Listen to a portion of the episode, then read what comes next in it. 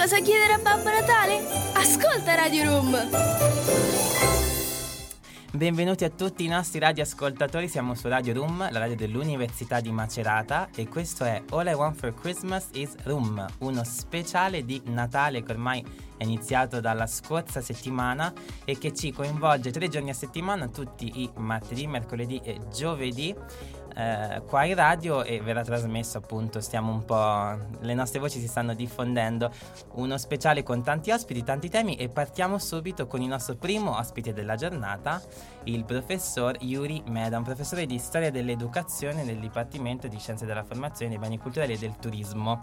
Buongiorno professore. Buongiorno, buongiorno. E grazie per essere qua con noi oggi come nostro primo ospite, quindi rompiamo subito il ghiaccio parlando del fatto che in questi giorni sta avvenendo un convegno di rilievo internazionale no? che si chiama, si chiama, The School and Its Many Pasts, se non sbaglio. E quindi esatto. ci vuole un attimo parlare di questo, di questo convegno sì, questo convegno è un convegno che nasce da un progetto di ricerca del nostro Ateneo in collaborazione con altri Atenei italiani che stiamo portando avanti da quattro anni e che finalmente giunge a conclusione con questo convegno internazionale che punta a fare, diciamo così, da spartiacque a livello storiografico tra una concezione della storia dell'educazione, ehm, diciamo, molto legata a una tradizione anche di ricerca che fino a questo momento è prevalsa e poi questo nuovo approccio che noi intendiamo promuovere dello studio della memoria scolastica. Ok. Abbiamo anche altre cose da chiedere, se non sbaglio, con le nostre altre speaker che lascio introdursi eh, da sole. Grazie Tommaso, allora io sono Aurora. Eh, io sono Irene. Buongiorno professore. Buongiorno, buongiorno. Buongiorno professore. Allora, io vorrei farle una domanda se posso. Allora, volevo chiederle, no, questo convegno, come, da, da cosa è nato? Qual è l'idea che c'è alla base? Allora, questo convegno nasce proprio nell'ambito di questo progetto. Noi quando abbiamo iniziato a lavorare a questo progetto abbiamo pensato di dare un approccio già molto virato sull'internazionale. È un progetto nazionale il nostro, ma ci siamo interrogati su come poterlo mettere in relazione con quello che anche altri paesi, anche in altri paesi gli studiosi stavano eh, facendo. E allora ehm, avviando le nostre ricerche abbiamo subito cominciato a interfacciarci con quelli che erano altri centri di ricerca a livello internazionale per capire se erano interessati a dialogare con noi sempre su questo tema della memoria scolastica.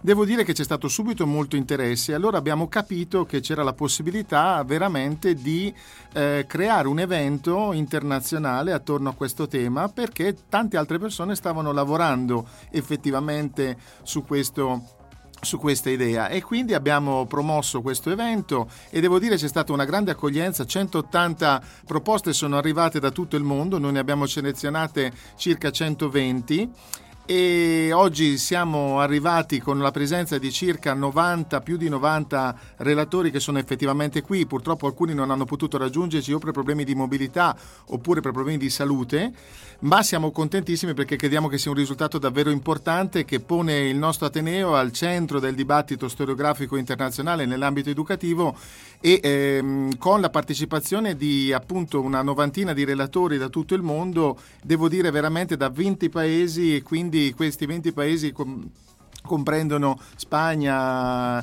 eh, America Latina, Europa, anche addirittura Israele, insomma, davvero paesi di tutto il mondo. Caspita, è davvero una bella quantità di, di relatori, di paesi e tutto. E, sì. eh, infatti mi stavo chiedendo, quindi questo rappresenta in un certo senso anche ehm, questa esigenza, soprattutto dei nostri giorni, di eh, insomma, approcciarsi in modo interculturale tra le diverse nazioni e anche in ambito accademico. Quindi. Assolutamente sì, assolutamente sì. Per noi da tempo eh, lo slogan dell'umanesimo che innova, che è il nostro slogan, lo slogan del nostro Ateneo, è uno slogan al quale teniamo particolarmente, cerchiamo di applicarlo tutte le volte che possiamo anche nella dimensione internazionale, anche appunto con un approccio interculturale che punti a cercare di mettere in evidenza quelli che sono anche le diversità che esistono eh, all'interno delle mm, comunità eh, scientifiche internazionali che si sono approcciate su questi temi. Quindi diciamo davvero questo approccio è l'approccio che ci piace, è l'approccio che noi cerchiamo di portare avanti. Devo dire che la partecipazione di così tante persone dimostra che c'è molto interesse nei confronti di questo ed è stato bellissimo. Oggi ho visto una scena proprio prima di venire qui da voi in studio eh, di un collega greco che usciva, il presidente di, no, della società greca di storia dell'educazione, che usciva a braccetto con il collega israeliano per andare a parlare di un possibile network che vogliono creare tra i loro due paesi. Ecco, credo che questo sia una bella fotografia di quello che sta avvenendo in questi giorni qui a Macerata. Molto interessante anche questa connessione che quindi è, cioè si incrociano due dimensioni perché il tema del convegno è un tema di tipo diacronico, no? Si parla di storia, però Assolutamente. la dimensione internazionale invece ci muove nello spazio. Allora, l'ultima domanda Sì. proprio a bruciapelo, lei appunto essendo docente di storia dell'educazione, eh, qual è il valore no, del nostro passato in relazione a- alla costruzione del futuro e come possiamo appunto muoverci partendo dalle nostre radici?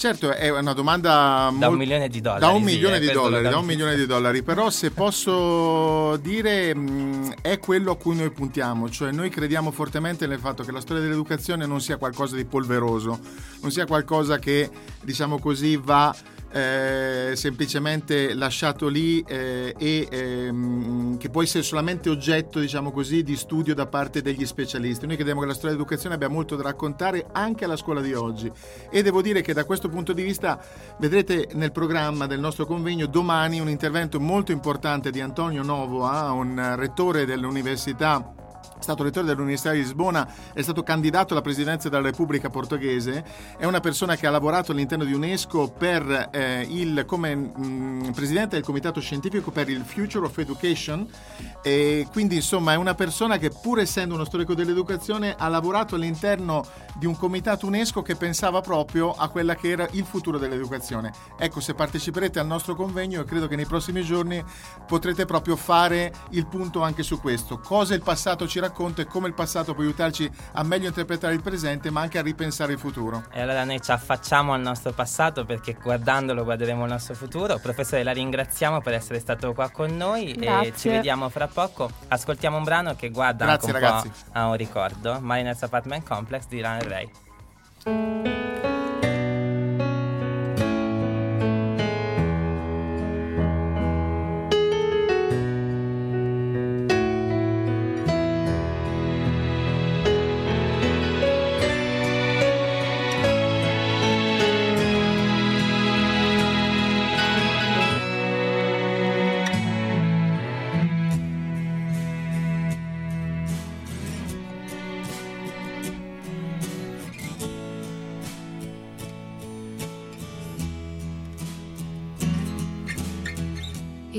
took my sadness out of context at the Mariners apartment complex. I ain't no candle in the wind. I'm the board, the lightning, the thunder, the kind of girl who's gonna make you wonder who you are and who you've been. And who I've been with you on these beaches. Your Venice bitch, your die hard, your weakness. Maybe I could save you from your sins. So kiss the sky and whisper to Jesus. My, my, my, you found this, you need this. Take a deep breath, baby,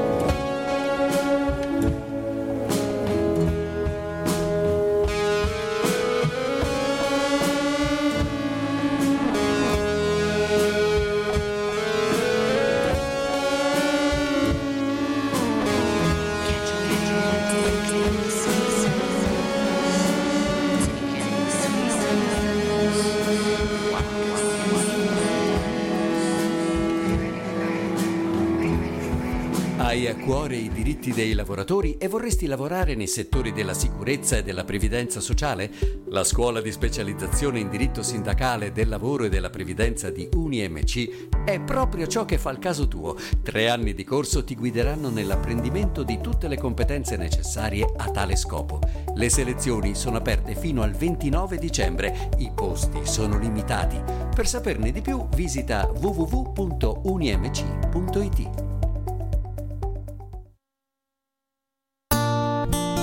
Buongiorno ragazzi, ascoltate Radio Room? No? Vi boccio tutti! E rieccoci su Radio Room, la radio dell'Università di Macerata. Questo è All I Want for Christmas is Room, lo speciale di Natale con tanti ospiti, tanti temi e tanti speaker. Io sono Tommaso, ma qua con me ci sono anche ovviamente Aldo, Carlo e anche le nostre ragazze qua ai microfoni. Ciao Tommaso. Ciao ragazzi. Ciao a tutti, io sono Aurora. E io Irene. E soprattutto abbiamo il secondo ospite della giornata, un ospite d'eccezione, ovvero il magnifico rettore John McCourt. Salve rettore. Salve, buongiorno, sono molto contento di essere qui con Anche voi. noi siamo contentissimi, la ringraziamo per averci dedicato un po' di tempo e per essere qua con noi. Per noi è fondamentale avere no, questi dialoghi con le varie figure della nostra università. E lei ecco è, è un rettore fresco, nuovo di zecca possiamo dire perché si è insediato appena un mese fa e quindi volevamo proprio chiederle come sono stati questi primi giorni in questa nuova carica, cosa, quali sono le emozioni che ha vissuto ma anche forse un po' le sfide no? e le opportunità che ha intravisto in questo nuovo ruolo che adesso si trova a ricoprire per il nostro Ateneo. È una bella domanda. Le prime sei settimane sono state molto piene, tante attività eh, dentro l'Ateneo e poi ehm, in giro, diciamo. Abbiamo voluto aprire verso gli altri Atenei, sono andato alla conferenza dei rettori a Bologna, sono andato in Germania per una visita a un'università di Mainz. E la, lunedì di questa settimana sono stato a Bruxelles a parlare del futuro dell'università a livello europeo delle possibili, possibili finanziamenti di progetti da costruire insieme.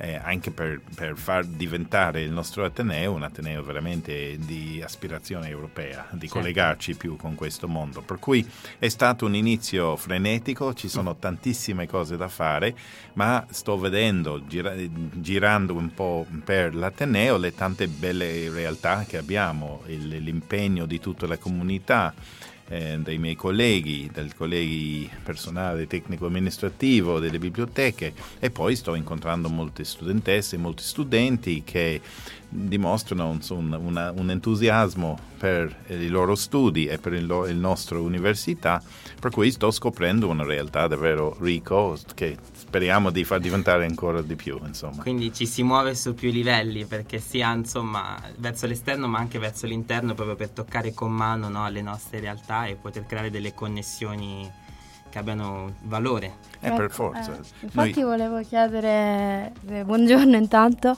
eh, riguardo le, mh, se ci può parlare delle collaborazioni anche con altri Atenei, anche interno- in- a livello internazionale. Sì, e io prima di parlare degli Atenei, dei collegamenti internazionali, eh, vorrei sottolineare l'importanza dei collegamenti che abbiamo con gli Atenei della Regione Marche. Ehm, insomma, una delle prime cose che sono riuscito a fare era di invita- invitare otto altri rettori dalla regione Marche, dell'Umbria e dell'Abruzzo che sono venuti a trovarci qui a Macerata per parlare di come possiamo lavorare insieme, no? per rafforzare l'offerta formativa della, della macro regione, se vogliamo, di questa parte del, del centro d'Italia. E soprattutto sarà importante costruire dei rapporti con Camerino, con Ancona, con Urbino e lo stiamo già facendo, stiamo già programmando un masters economico con l'Università di Camerino che inizierà in autunno ed è una cosa secondo me molto positiva. Poi dentro la CRUI tentiamo di anche far, far presente le nostre istanze, le istanze di un piccolo grande Ateneo se vogliamo, no? che ha bisogno di, anche di un sostegno importante a livello anche nazionale. Per cui facciamo questo, poi cerchiamo di approdare anche in Europa perché ehm, noi viviamo in un contesto europeo, tanti dei nostri studenti, i nostri laureati vanno, a vanno a vivere e a lavorare eh, nell'Unione Europea, per cui tentiamo di porci anche come Ateneo eh, in questo senso. Per cui lunedì sono andato a Bruxelles a parlare ehm, con altri rappresentanti ehm, delle università, erano 450 eh, Atenei presenti da tutta l'Europa, di, dei 5.000 che, che ci- ce ne sono. In presenza però l'Università di Macerata è stato l'unico Ateneo italiano presente a questo evento organizzato dall'European University Association.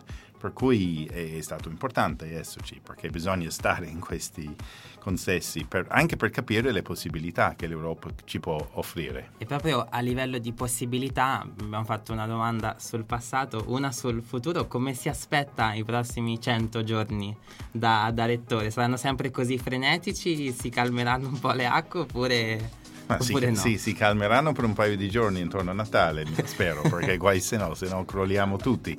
Noi dobbiamo pensare che eh, la nostra amministrazione eh, starà a gestire l'università per sei anni e bisogna lavorare con un ritmo sostenuto ma non troppo frenetico perché per, per rilanciare l'Ateneo bisogna lavorare con grande attenzione, un poco alla volta, incidere su vari fronti. Certo. Io immagino il periodo iniziale per forza mh, richiede molti, molti collegamenti, molto lavoro di networking, no? di conoscere tutti i personaggi della città, della regione, dentro le crui, dentro tutti i, nostri, i mondi in cui un rettore deve lavorare. Stabilito i rapporti, poi si comincia a lavorare bene, insomma, e questa è la seconda fase in cui noi intendiamo scrivere entro la primavera il nostro nuovo piano strategico, perché il piano strategico dell'Ateneo è, è- è finito, è- finisce col 22 e noi dobbiamo prospettare, da- dare una visione di come intendiamo sviluppare il nostro Ateneo per i prossimi anni. Per cui tutta l'attenzione dopo Natale sarà su questo. E un'ultima domanda a bruciapelo dal nostro Carlo. Eh sì, io sono Carlo e di solito levo totalmente il piglio serio alla trasmissione, quindi non me ne vogliano, ma io siccome ci avviciniamo a Natale anche per eh, fare un po' di, di colore, ecco, cosa si aspetta il rettore sotto l'albero? Un regalo che si aspetterebbe Cosa aspetto? Aspetto due giorni di pace sotto Relax. l'albero di relax ehm, e probabilmente, visto che sono irlandese, ma mi, mi toccherà a me produrlo, un tacchino, perché noi abbiamo questa abitudine ehm, che una volta l'anno mangiamo il tacchino intorno a Natale. Ma possiamo venire tutti? Assolutamente, prenderemo un- una bestia grande, insomma. e- Anche più di uno. eh, più di uno, con qualche bottiglia di vino magari vicino, poi se no. Eh. Grazie, scusi. No, no, va benissimo. Non volevo... Rettore, noi la ringraziamo per essere stato qua con noi, aver risposto alle nostre domande e aver parlato ai microfoni di Radio Room e ci auguriamo che quei, i prossimi saranno sei anni ricchi di soddisfazioni, di crescita anche di tutti, no? a livello di Ateneo, che possano rinforzarsi i nostri legami e Eh. ci possa essere un futuro radioso davanti. no? Radioso anche arte, sulla invece- radio, no? queste due Radioso. cose che vanno davanti, davanti vanno insieme. Insomma, io conto anche su di voi per promuovere quello che l'Ateneo fa e anche interrogarci su quello che stiamo facendo. no? C'è una voce di- che promuove, ma anche che critica, che può fare delle domande anche a me. Insomma, mi sembra molto Certamente. importante. Noi accogliamo questo invito e sicuramente saremo presenti fra una chiacchiera e una canzone. Quindi adesso ci ascoltiamo Amy Winehouse. Ah, bene. They tried to make me go to rehab. I said no, no, no. Yes, I've been black, but when I come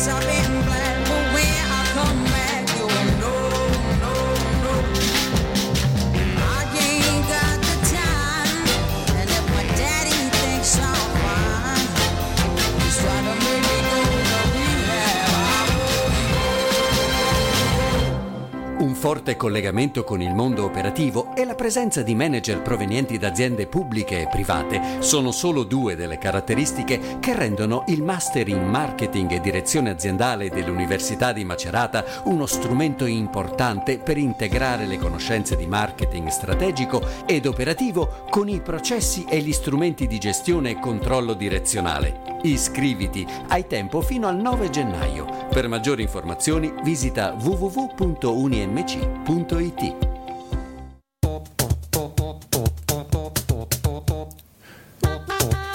Tommaso, ma perché ti sei vestito da renna? perché ascolto Radio Room.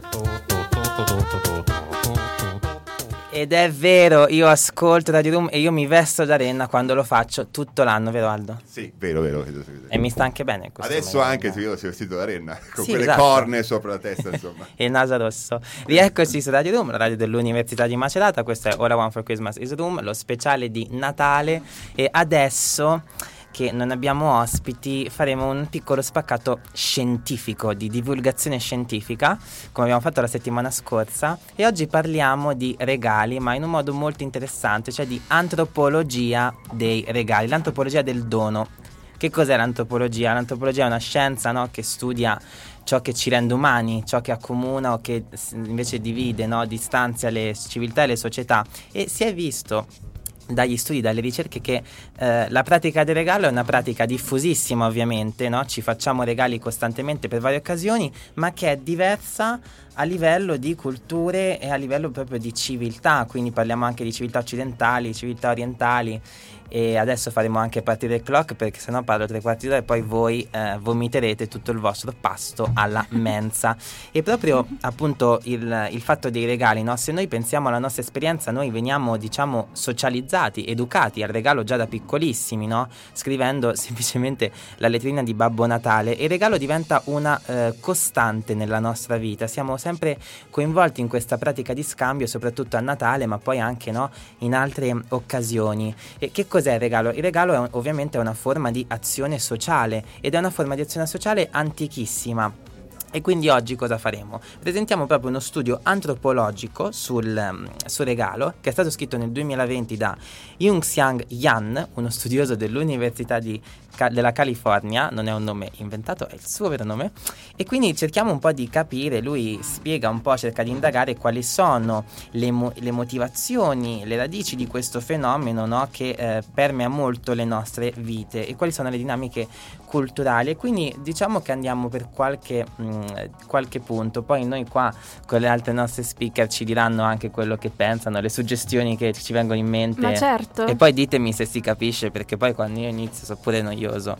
Ma E- no, no. è lungo. Però parliamo subito di un- uno di questi, di questi concetti appunto che sono emersi in antropologia e il primo concetto è lo spirito del regalo che è stato appunto mh, rilevato eh, da Maus nello studio delle che è un antropologo nello studio delle, mh, dei Maori essenzialmente lui propone questa teoria antropologica che eh, vuole andare a vedere come sia un po' ambigua, un po' eh, paradossale la natura del regalo, perché il regalo è contemporaneamente qualcosa che uno fa in modo libero, ma anche un po' obbligatorio.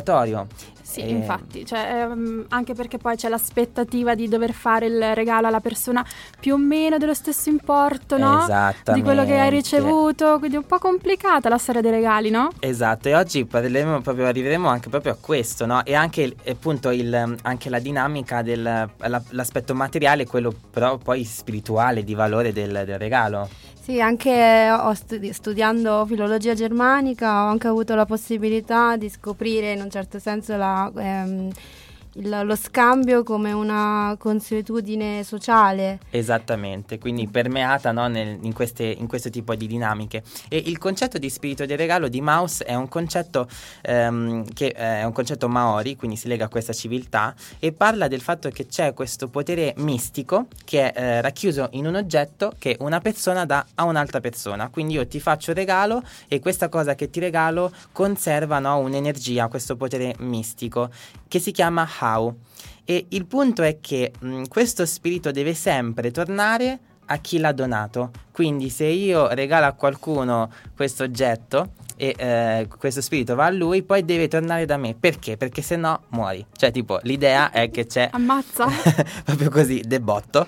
Cioè, mh, c'è una, eh, eh, una reciprocità che si lega all'incolumità. Cioè, per proteggerti, io ti devo restituire il regalo, se no ti succederà qualcosa di brutto. Insomma, per niente angosciante questa cosa. No, esatto, tranquilla, Natale. Se poi vi scordate di fare regalo a qualcuno, no, lo trovate, non, ci- non lo ritrovate Muori. più. Muori. Se ti scordi fare il regalo, muori. E, c'è un altro studioso, un altro antropologo che si chiama Malinowski, che parla invece di reciprocità economica, studiando le popolazioni della Nuova Guinea. Aldo, sai dov'è la Nuova Guinea? Sì, sì, Papua Nuova Guinea. Eh, Esatto. Dopo città no. Eh, non, que- non è quella vecchia, ma è quella la nuova, versione. Nuova, lo dice la parola stessa. E ehm, Malinowski è uno dei fondatori dell'antropologia moderna e propone questo principio di reciprocità che ehm, essenzialmente, come ci dicevi prima, no, del fatto del ti faccio regalo, io te lo devo restituire, è un'obbligazione di tipo mh, ehm, economico, nel senso che io do a qualcuno perché mi aspetto di ricevere e eh, se do in cambio a qualcuno un, re- un regalo dopo che l'ho ricevuto, lo faccio perché temo che se no questa persona poi smette di dare. Quindi sarebbero queste un po' no, le catene che ci legano a questo scambio di regali mh, perpetuo, diciamo. Eh, infatti in alcuni testi antichi eh, c'è anche un dibattito diciamo tra esegeti che ehm, in- non sanno se interpretare il dono quando soprattutto è in- l'argomento centrale di un testo, se interpretarlo in modo economico oppure in senso spirituale. Esattamente, e secondo Jan, no, l'autore di questo articolo, bisogna andare oltre la, diciamo, l'idea della razionalità economica, dell'homo economicus, che magari siamo noi occidentali, per capire quali sono le motivazioni sottese. Aldo, sei d'accordo che dobbiamo andare Io, oltre? io- io quando, quando tu guarda, quando parli dici sempre qualcosa, quindi io secondo me parli con le parole mie. Quando parlo dico sempre qualcosa, me la segno.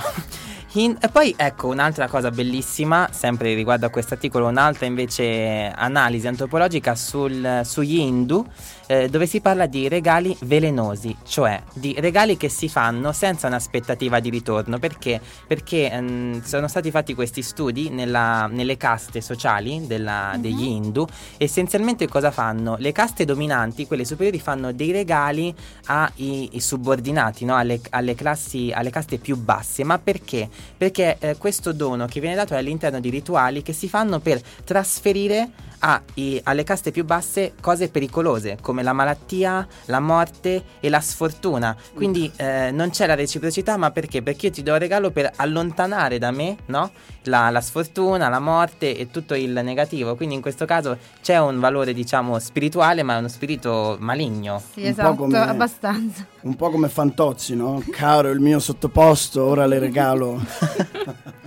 venga, venga. E quindi ecco, diciamo che sono concetti interessanti perché stiamo sempre fra lo spirituale l'utilitarismo, no? E eh, cercare di capire come si esce dalla pressione del dare e ricevere. Sicuramente in ogni società il regalo trasmette un significato diverso, che può essere amore, amicizia, obbligazione, competizione, ma anche misticismo, come abbiamo visto, però è sempre qualcosa che definisce i rapporti tra persone e cose e fra persone, quindi ci consente di eh, capire anche come si svolge la vita sociale, quali sono le dinamiche della vita sociale, eh, come cambiano le culture, il mercato, ma anche oltre appunto le logiche economiche, la psicologia e la costruzione delle- dei rapporti e delle identità.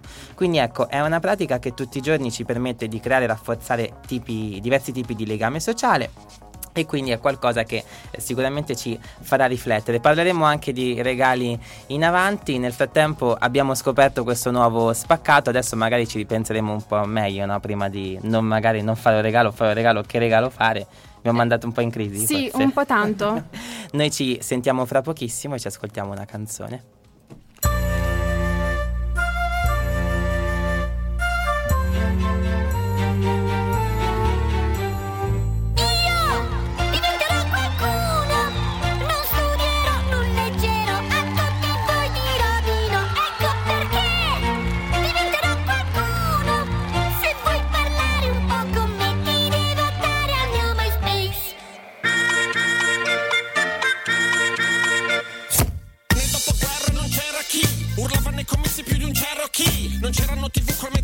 Di Nembo Kid, né radioattive come Nubia Chernobyl. C'era l'uomo qualunque, sostenuto dal fronte dell'uomo qualunque. Nella schiena dei partiti a fondo le unghie. Io non sono di destra né di sinistra, sono un uomo qualunque. E lo Stato è demagogo, nel sistema bipolare non mi ci ritrovo. Oh, ferma tutto. Devo aver avuto un herpes, dato che questo sfogo non mi è nuovo. Vivo decenni dopo nello stesso clima che su questo fuoco getta più benzina. Ma non c'è più l'uomo qualunque, tutti sono qualcuno,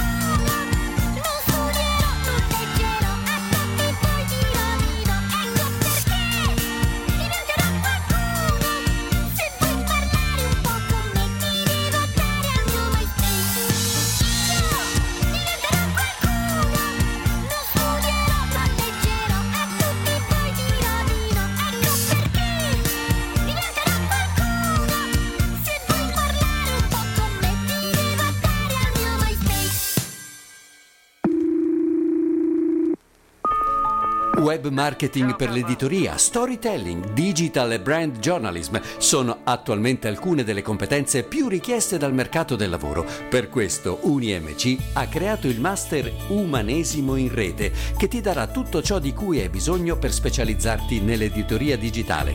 Iscriviti, hai tempo fino al 15 dicembre. Per maggiori informazioni visita www.unimc.it.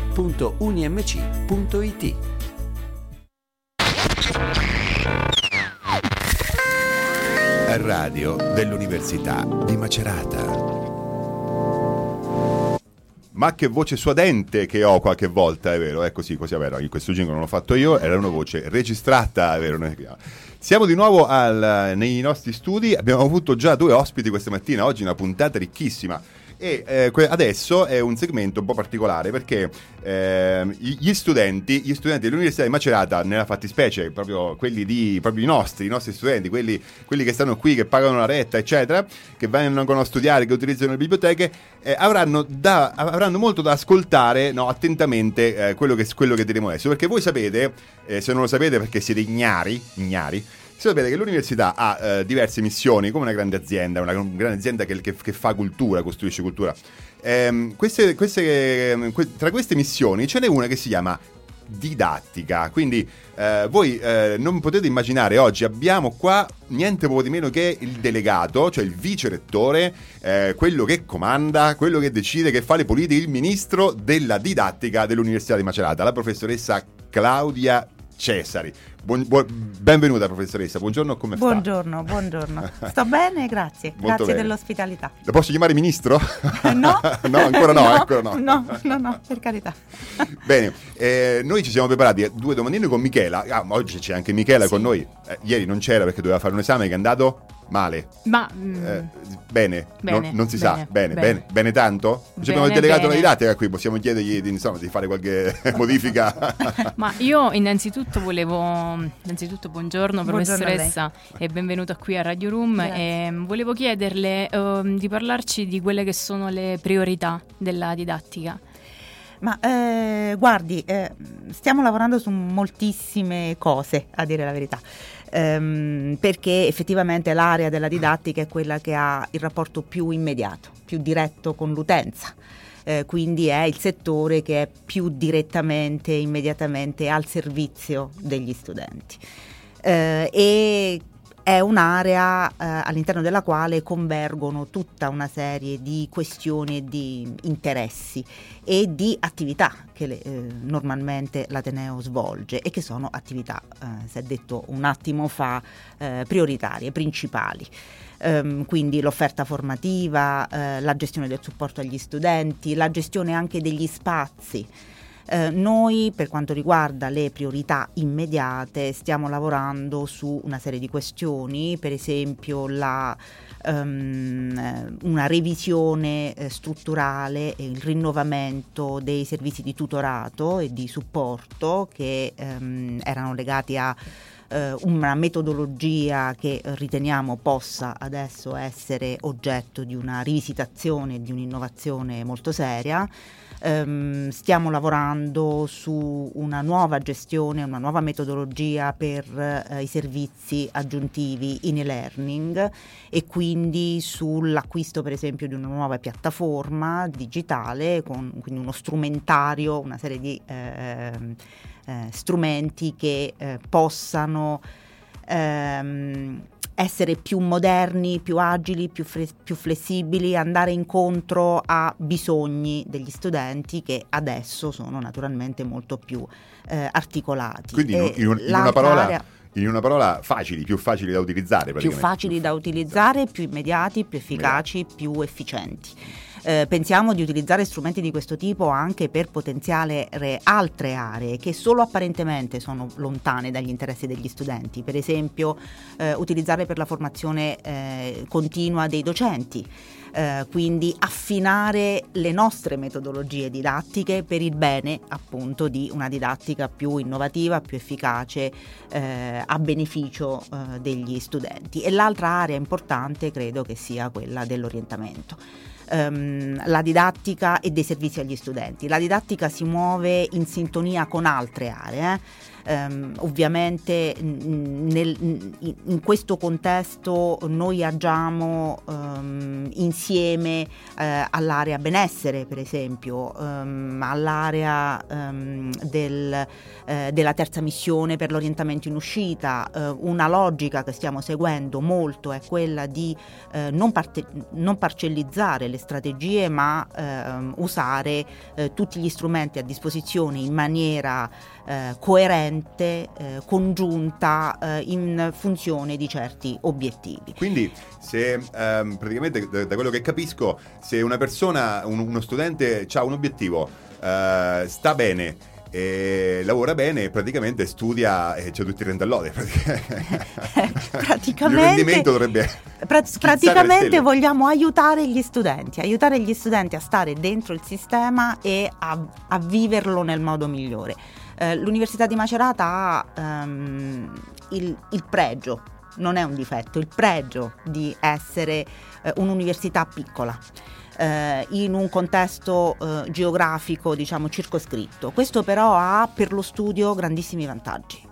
Eh, se noi riusciamo a dare agli studenti le stesse opportunità di affacciarsi sul mercato del lavoro, affacciarsi all'estero, eh, avere opportunità ed orizzonti ampi e articolati per il loro futuro, in ogni caso, quindi a, ovviamente a sprovincializzare un po' il contesto, eh, poi però gli studenti possono avere il grande beneficio di un contesto appunto più limitato e quindi meglio gestibile, di un rapporto molto più immediato con noi, eh, molto più facile con i docenti, un'assistenza e un supporto che possono essere continuativi e gestiti davvero al meglio. Sotto questo profilo noi contiamo naturalmente di valorizzare moltissimo in maniera strutturale eh, il rapporto con le rappresentanze studentesche che sono molto molto importanti e che consideriamo degli interlocutori necessari. Quindi eh, andiamo a ricercare il dialogo.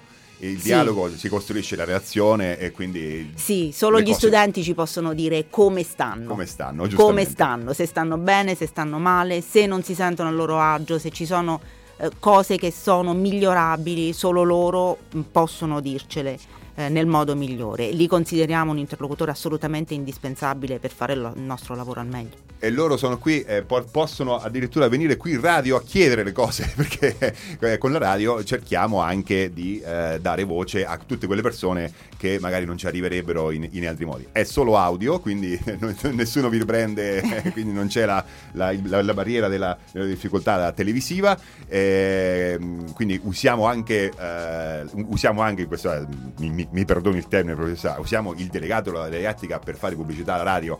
Venite in radio, conoscerete un sacco di persone interessanti. Ma certo che sì, spero che questo sia solo il primo di una serie di incontri. Lo sarà. Ci risentiremo. Lo sarà.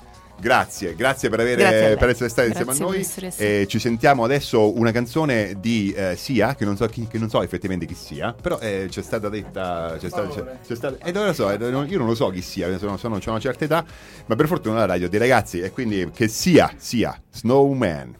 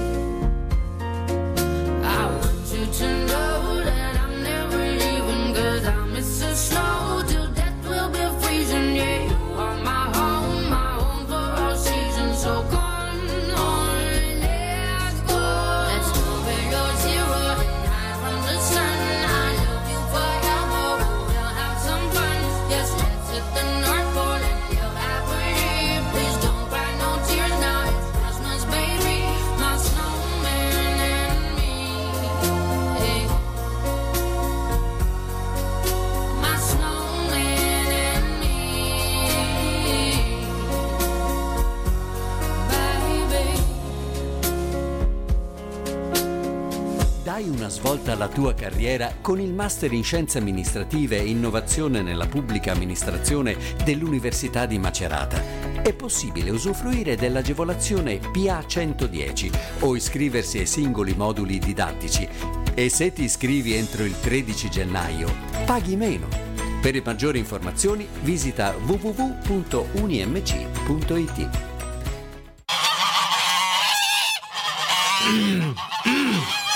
Room, anche in campagna. E, mm, anche in campagna abbiamo eh, delle cittadine che stanno sopra le colline e queste cittadine hanno eh, hanno anche delle università. E questa università qui, proprio nella fattispecie, nostra è l'Università di Macerata, che ha anche una radio, e siamo noi, dell'Università di Macerata. Io sono Aldo, a fianco a me c'ho Carlo, purtroppo, con i cantononi rosa, che ve li farei vedere, ma forse è meglio di no. E poi davanti a me c'ho Michela, che ci racconterà le notizie nel prossimo segmento, ma ci abbiamo anche Tommaso, che deve andare via perché c'è tante cose da fare, e poi c'è Irene, e poi un'altra ragazza che non so come si chiama, però va bene. Così a caso, te lo ricordo Aldo, mi chiamo Aurora. Ciao Aurora. Ah, Aurora che farà anche un Ciao, segmento Aurora. di canto perché fra uno slot e l'altro stava di là nel backstage A cantare. Abbiamo sentito una certa qualità. Ma grazie, ma tu credici che mi metto a cantare? quella voce. Sa essere divertente. Guarda caso fa parte del coro. Sì, ricordiamo che esiste anche un coro universitario, eh. No, dopo me cui- lo scrivi? Certo, come no? Era un modo per dire che non era un'informazione interessante. Dopo me lo scrivi. Non è vero, ero... Vabbè. Facciamo pubblicità. No, ma invece. teniamoci in contatto. ci, ci tengo. Ah, se non ci sentiamo per Natale, auguri. Eh. Carlo, tu che sei una social media manager. Mm. Social media manager, non ho capito. Come si scrive? Con la K. Con la K. dove? Allora, sì, io sono il social media manager della radio. E ho fatto questo sondaggio questa mattina perché ieri sera mi sono scordato. Che sono molto Ma prima o dopo colazione? Dopo. No, prima, prima. Decisamente prima della Non colazione. lo sa nemmeno lui. E questo sondaggio chiedeva team Pandoro o team Panettone e sembra che abbia vinto eh, sbaragliando la concorrenza, cioè il Panettone per il 71% il Pandoro, quindi il 71% dei nostri radioascoltatori, eh, è vero, preferisce il Pandoro, mentre a discapito del Panettone col 29% che è coi canditi, l'uvetta fa schifo. Fortuna, fortuna che ci sono le percentuali eh, in, Esatto. questi, in questi sondaggi. Ma E tra l'altro, scusa Tommaso, No, ma prego. eh, vedo adesso che tra i sondaggi ho votato anche eh, l'UniMC, proprio il profilo Instagram ufficiale Ma- di UniMC. Quindi, Possiamo sapere che ha votato? eh, il voto è segreto. eh. Eh, mannaggia. Non si sa. Non Ah, si quindi sa. se su Instagram è segreto possiamo farci anche le votazioni delle politiche. Ma quindi anche l'Ateneo ha un'idea molto precisa di cosa è certo, meglio. certo, è schierato anche. Non posso dire che cosa ha votato l'Ateneo perché anche questa è una decisione, po- è un- una certo. decisione politica. Una decisione insomma. poetica. Ha dei- No, hai rovinato tutto. Ma adesso allora Vado via. ce l'abbiamo un gong? Gong! Perché è il momento di fare un debate. Sapete che nelle scuole americane, no? Questi qua, questi americani, tutti vestiti fighi, fan... Ce l'abbiamo, Ce l'abbiamo? gong, mi sa. Non Sì, è vero. non vado col gong? Vai. L'avete sentito? Sì, No. fortissimo, mi ha stordito. Oh, grazie. Questo è donato. E dicevo che nelle scuole americane questi si allenano, ho capito adesso, si allenano a fare i debate, Bravo. cioè fa- gli, gli danno degli argomenti, dei temi e questi qua devono creare delle argomentazioni in tipo 5 minuti e poi dibattere per Beh, difendere adesso la scusa, noi posizione. abbiamo, ci abbiamo 7 minuti, adesso facciamo 5 minuti a persona. No, va bene, Dobbiamo esempio. rielaborarlo. Noi avremo un minuto e mezza a gruppo e adesso io sceglierò i gruppi e saranno eh, allora le persone diciamo davanti a me e la persona alla mia destra saranno il team Sarebbe Michela, Aldo e Carlo. Ma- Ecco, diciamo. eh, ma era più misterioso così. Sì, ma perché non sai i nomi? Che, non è che- Non voglio dirlo. non voglio dirlo. che, che team volete essere? Panettone o Pandoro? Io Pandoro, Pandoro. sì. Pandoro e noi facciamo il panettone, non ci Allora, interessa. io, io voglio Va andare in quella bene. del gruppo, scusa, posso Ma a andare me in quella piace il gruppo? Pandoro. Beh, effettivamente piace anche a me, però qua... Però noi siamo Allora, Va cambiamo, bene, noi va facciamo bene. il pandoro, il panettone e voi fate il, pan- Va il bene, panettone. ok. allora Pandoro noi e voi Panettone. Va bene. Chi inizia? Dai, Iniziamo noi, aspetta, adesso vi faccio una piccola Allora, il panettone è una. Ah, no, faccio una piccola imitazione, imitazione del, pane- del panettone. Perché? Cos'era? È il candito. Ah, Oh mio capisco, Dio, ragazzi, no. Bene, passiamo la palla No. al prossimo gruppo. Andiamo bene. Allora, iniziamo sicuramente dicendo che non per partire denigrando l'altro gruppo, ma il panettone ha una texture insopportabile perché le ovette e i canditi sono una porcheria data da golosità innecessarie, fanno proprio disgustosi. E tra l'altro il Pandoro invece è da sempre comunque un dolce natalizio di elite. Infatti è Pandoro, cioè nel senso oro, Perché è fatto d'oro. capito? E come allora- fai a mangiarlo se allora, è fatto d'oro, tutto- però? Lo sciogli. Prima Lo tutto- fondi a 6000 gradi. Non hai visto la casa di carta? Prima di tutto, sfiziosità che voi ci avete una roba con lo zucchero a velo sopra. Cioè, così. Che poi tra il l'altro can- devi mettere in maniera strana perché devi agitare il pandoro nella busta. agitare. Ma questo Sì. chi l'ha detto? Eh, lo dicono tutti. Vabbè, ma perché devi bruciare calorie Aspetta, aspetta, prima aspetta. che acquisirai dopo, no? Te lo dico io, te lo- Eh, ma te lo- dopo le riacquisisci te lo però. dico io chi l'ha detto. Agente. Agente? No, scusate. Tra Ah, l'altro, no, no, io tra non ho l'altro finito, scusa, io ti ho fatto parlare. eh, Allora adesso. Quindi te devi stare lì dopo il cenone di Natale, magari poi soprattutto chi fa il pandoro, chi prepara il pandoro è sempre quello quel poveretto o quella poveretta che ha cucinato tutto il giorno e quindi si ritrova a fare oh c'è il pandoro e, e Me- fa così con le mani questo gesto così Quando sta per cominciare a lavare i piatti. quando sta per cominciare a lavare i piatti È vero. E quindi è una rottura di scatole Secondo me lo fa Michele a casa. Io, è vero, sì, Eh, sì, sì, eh, sì. Lo voleva dire lei. lo voleva dire. Ti ho rubato un segmento. Il pandoro è morbido, il pandoro è caloroso, il E pandoro poi- è vita, è famiglia. E poi il panettone è proprio sociale, nel senso il panettone Il unisce. panettone, il panettone Panettone è big poi. è burro, il panettone, Panettone. ragazzi, è burro, burro, burro, burro, burro, burro. Se ci mettessero la ghiaia non vi accorgereste che c'è la ghiaia dentro perché fra le ovette, i canditi, quello, quell'altro, le unghie di chi l'ha fatto. Allora, se tu prendi pa- se hai una fetta di pandoro, no? E ci spalmi la Nutella, tu mangi la Nutella con eh, una- un apporto di zuccheri eh, beh, proprio, eh, eh, moltiplicato per 10.000. Se tu prendi il, pane- il pan- il panettone e ci spalmi la Nutella, è un gusto in più. Il capito? panettone pesa, il pandoro invece vola. Vola direttamente nei tuoi fianchi. Ah, come ti sei permesso? Mamma mia. Hai finito le argomentazioni, quindi passi agli attacchi personali? Eh, Non forse voi non avete visto Tommaso, però possiamo farvi un cartonato che possiamo mettere fuori dalla radio. Quindi venite in radio a vedere il cartonato di Tommaso. E fatevici dopo la foto. mangiato il pandoro. Il pandoro c'ha Fatevici anche la foto. le fette a forma di stella.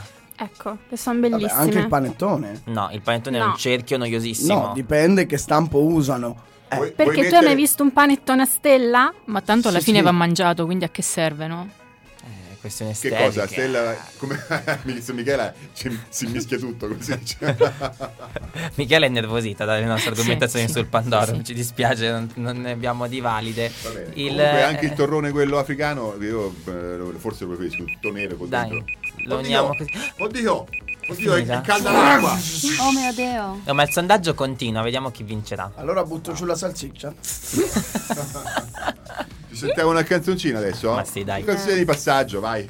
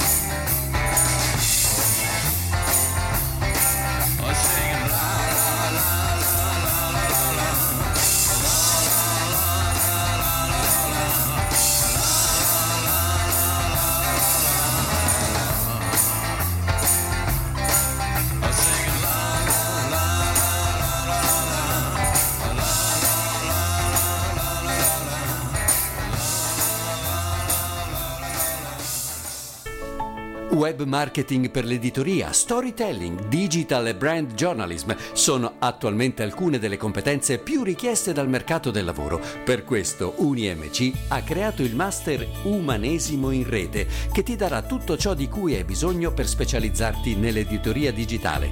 Iscriviti, hai tempo fino al 15 dicembre. Per maggiori informazioni visita www.unimc.it.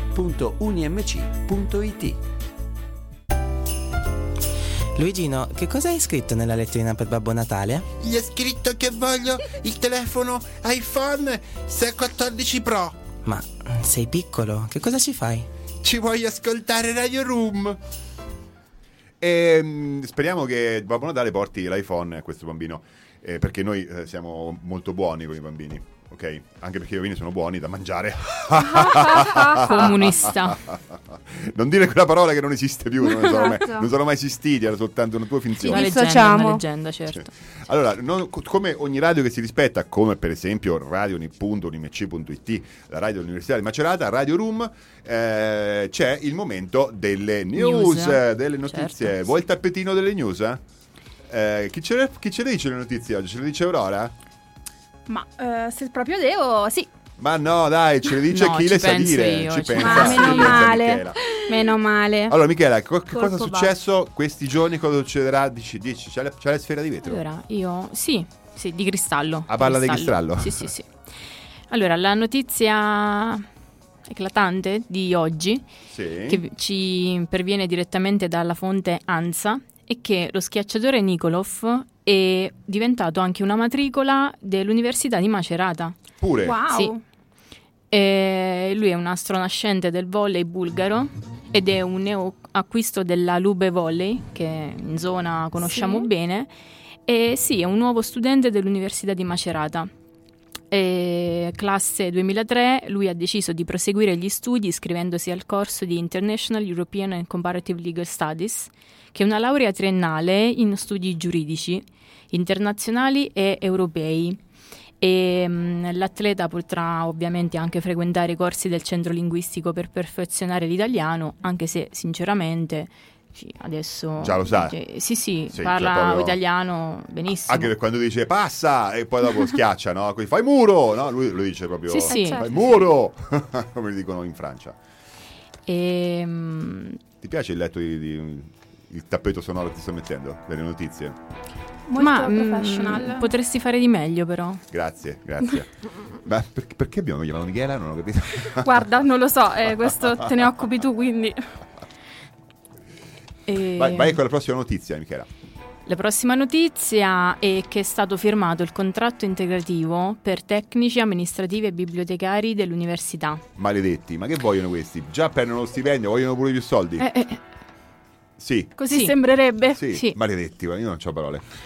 E il rettore, John McCourt, infatti ha commentato che l'accordo raggiunto è frutto di un impegno condiviso e rappresenta il primo passo della nuova governance verso una piena collaborazione che lui vuole instaurare e mantenere con le rappresentanze sindacali. Molto bene. Benissimo. E per poi aggiungere, credo che il dialogo e l'ascolto siano imprescindibili per rafforzare il senso di comunità e creare un ambiente di lavoro motivante in grado di valorizzare professionalità, merito e competenza. Un po' quello che diceva poc'anzi la professoressa Cesari. Eh, vedi, cioè, sono, dei- sono delle tematiche che tornano sempre. Se uno certo, dialoga, no? certo, Se c'è un il problema. dialogo alla base di tutto, assolutamente. C'è un problema, ne parli, poi dopo di risolverlo. Così se ti chiudi, poi dopo alla fine cosa fai? Niente, Eh, cioè, niente, non, non serve a niente. niente. Per esempio Aurora, no? Prendi Aurora, no? Sta Eh. zitta e quindi non dice niente, no? Quindi è tutto bene, no? Va tutto Va bene. tutto no? benissimo. Va tutto benissimo. Ma- Come è andato l'ultimo esame? Domanda di riserva, per favore. Eh, dopo facciamo fare l'esame con la professoressa. Dovrebbe venire la professoressa Gladia Rossi. Non so se la conoscete, l'avete conosciuta? No, ma ne ho sentito Ne hai sentito parlare. parlare, ok. Sì. Sì, e dopo lei farà. mh, Probabilmente vi, vi farà l'esame. Adesso non so se, vie- se Wow. viene, speriamo di sì. Però io non è che ho studiato molto, sa? Oggi Bene. quindi ci sono un sacco di sorprese. Oggi sono- è pieno di sorprese proprio. Mamma mia. Pieno di sorprese. Eh, Oggi già è uno oggi speciale. sem- oggi siamo uno di quei vetti di cioccolato, anche se non è Pasqua. Oggi poche notizie, ma un sacco di sorprese a Radio Room. Tantissime. Sacco di Poche notizie ma buone. Ok, bene. Allora, la for- la- siamo fortunati a avere poche notizie oggi, così... Poche eh, ma buone, poche, direi. Poche ma buone, molto buone. Qui ci abbiamo dal pallavolista a, insomma, all'accordo di programma con i ragazzi. ehm, e quindi diciamo che siccome siamo fortunati mettiamo una canzone di Credence che ci ricorda la fortuna Fortunate Sun, quelli che sono nati con eh, il cucchiaino d'oro, no? Il cucchiaino d'argento. Voi, voi siete nati col cucchiaino d'argento? Che vuol dire? Forse. Ma come che vuol dire? Momento, Adesso se- silenzio. sentiti la canzone, va. Meglio.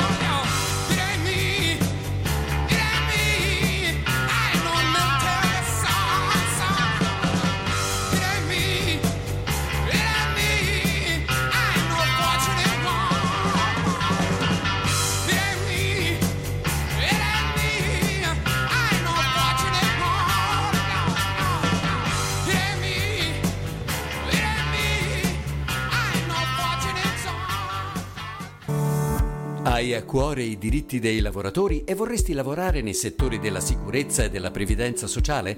La scuola di specializzazione in diritto sindacale del lavoro e della previdenza di UniMC è proprio ciò che fa il caso tuo. Tre anni di corso ti guideranno nell'apprendimento di tutte le competenze necessarie a tale scopo. Le selezioni sono aperte fino al 29 dicembre, i posti sono limitati.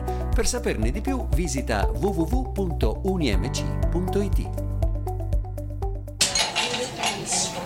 Room, da ascoltare, non da bere. Ed eccoci tornati a Radio Room, la radio dell'Università di Macerata. E qui a fianco a me c'è Aurora e alla regia Aldo e Carlo. Ciao. Ciao, ciao, ciao, E bentornati. sono tutti anche quanti. le 13.08. Esatto. Ricordiamolo. Segnale orario Rai, scusate. Giustamente. detto Rai? Radio, radio. Allora, Molto bene, in molto questo bene. clima natalizio, mh, adesso parliamo di qualcosa di leggero dopo aver parlato con i professori, il rettore. Anche perché appunto abbiamo avuto una bella prima ora, bella carica, bella piena di persone che sono venute qua a salutarci e a parlare con noi. Esatto, e volevo approfittare di, mh, di questo anche ci ha introdotto a questa cosa, diciamo così, a questo argomento il- lo stesso rettore eh, menzionando le tradizioni irlandesi, no? Quindi ho pensato di parlare un po' di tradizioni natalizie eh, nel resto del mondo. Dici Irene che siamo curiosi, che cosa ci sai dire Eh, sulle ho fatto tradizioni? una piccola ricerca di qua e di là, ho trovato qualche piccola informazione. Del tipo, del tipo? Allora, ad esempio, eh, questa è una curiosità che mi ha fatto anche un po', cioè, un po' inquietare. In alcune nazioni dell'est, principalmente, ehm, si festeggia ad esempio il 5 e il 6 dicembre invece di un Babbo Natale felice e coccoloso, ma un demone. Ammazza. Ah, però. Esatto, che eh, dovrebbe in, te- in teoria spaventare i bambini, i bambini cattivi, ecco, Quindi diciamo così. per cercare di farli essere buoni, un po' della Esatto. serie se non fai il bravo Babbo Natale ti porta il carpone quest'anno. Esatto, a me dicevano la Befana, adesso non so se è Vabbè. ancora così. Ma eh, la cosa che mi ha fatto ridere è che mi immaginavo questi genitori che dicevano guarda che arriva Krampus, perché si chiama Krampus, a quanto pare. Ma Krampus con la K? Con Con la CH? K. Con la, CH, con la K. Quindi ancora più, capito, più- Krampus. Ancora più cattivo. Faceva così ridere la K. Beh, un po' piangere, secondo me fa piangere i bambini più che altro. K. più suono, eh, più... Bene, quindi dov'è Sei questo un cretino. Krampus? Eh, niente, questo Krampus è appunto Ma cioè, qual, è, qual è la, cioè, la regione di- dove c'è questo Krampus fondamentalmente? All'est. Che di solito a me il Krampus allora. prende la zona intorno all'ombelico. Lombare. Mm. Sì. C'è un Krampus forte, a volte bisogna correre. Eh, però, eh, certo. Eh sì, perché poi prende diversi nomi, eh, ovviamente in base al paese, non è sempre eh, uguale. Tipo, Mm. io adesso non so bene la pronuncia, però in Slovenia e Croazia si chiama Parcheli. eh, vedi, vedi, per esempio, paese che vai, Krampus che trovi, no? Come diceva la canzone. Qui- anche qui però abbiamo il parcheli. Sì, abbiamo un- Esatto. un parcheli finto, però ce l'abbiamo. Vabbè, non, lo, non lo dire. finto che- No, un, par- un- un finto, un, ge- un simil parcheli. Un parcheli? Parcheli. Parcheli. Noi ci scusiamo già per tutti quelli che ci correggeranno la pronuncia perché insomma non è che... Dovrebbero apprezzare la, Apprezzate la lo nostra sforzo. curiosità. eh. Poi c'è Handstrop. Handstrop? ecco questa cosa. Handstrop, Handstrop? Che ascolta È la il- trap. È il professore di mm, No, si dice in- letteratura tedesca. In Norvegia si dice, no? Ah. In Norvegia. Alsazia, Alsazia. Alsazia, Vabbè, Alsazia. dai. Poi c'è Zwarte Piet nei Paesi Bassi. Lei fa lingue, vero, dottoressa? Sì. ok, infatti la sentivo subito. Oddio. Fortuna. No. E poi Fortuna.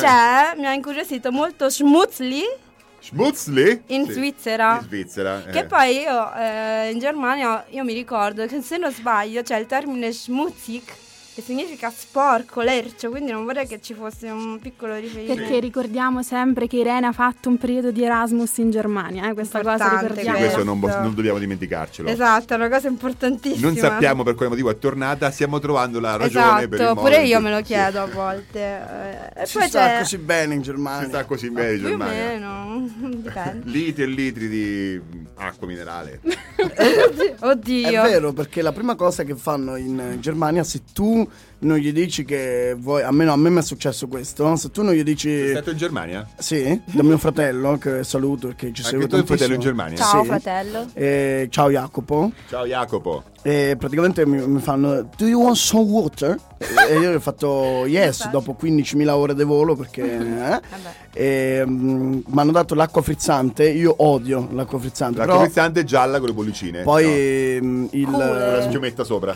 poi mi mi hanno detto che dovevo dire mm, che volevo eh, se- senza gas Senza perché gas. se no loro ti danno automaticamente l'acqua frizzante Oh, nega, senti, senti, senti qui. No, perché La lo dicevo sempre, La capito? conoscenza delle lingue.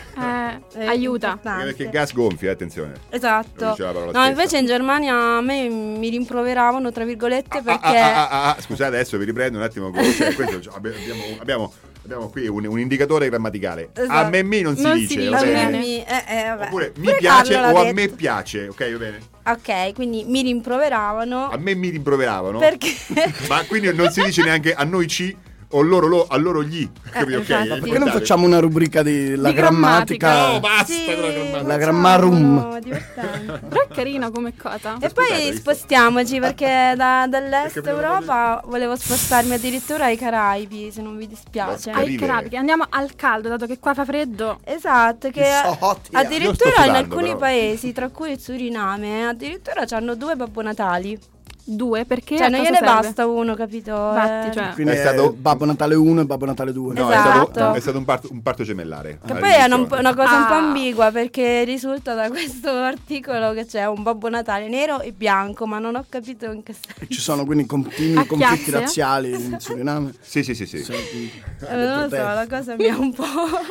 E va e poi bene. concludiamo proprio così, giusto per eh, far felici, non so chi, i capitalisti, no scherzo. Però eh, in Giappone il 24 dicembre Sì. Ehm, sopra- no, loro Che giustamente per, noi, che per noi è vigilia. è vigilia, loro però il 25 non lo festeggiano, No. però festeggiano il 24, ma non per una questione religiosa come noi.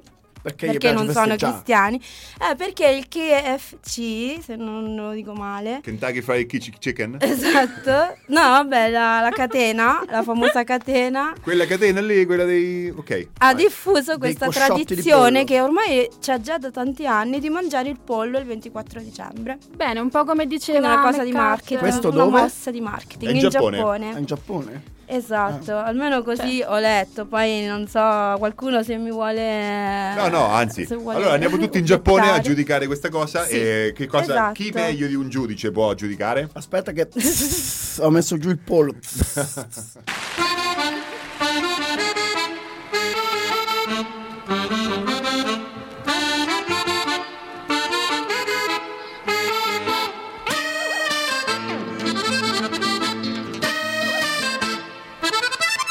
Cosa vuol dire avere un metro e mezzo di statura?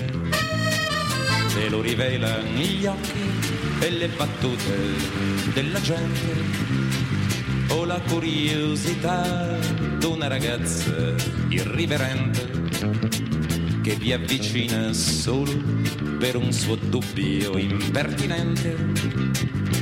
Vuole scoprire se è vero quel che si dice intorno ai nani, che siano i più forniti della virtù meno apparente. Tra tutte le virtù la più indecente.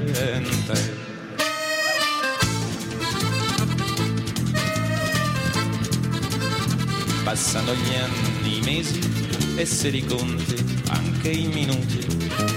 È triste trovarsi adulti senza essere cresciuti. La maldicenza insiste, batte la lingua sul tamburo, fino a dire che un nano è una carogna di sicuro perché hai il cuore troppo troppo vicino al buco del culo.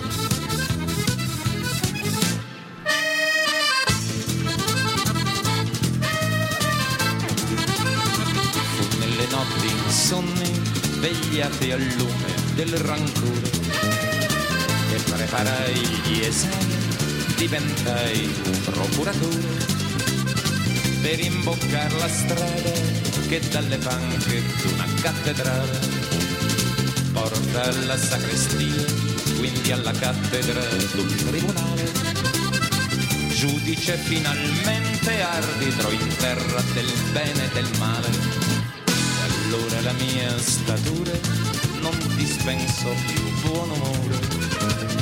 A chi alla sbarra in piedi mi diceva vostro nome e di affidarli al boia un piacere del tutto mio. Prima di genuflettermi nell'ora dell'addio non conoscendo affatto la statura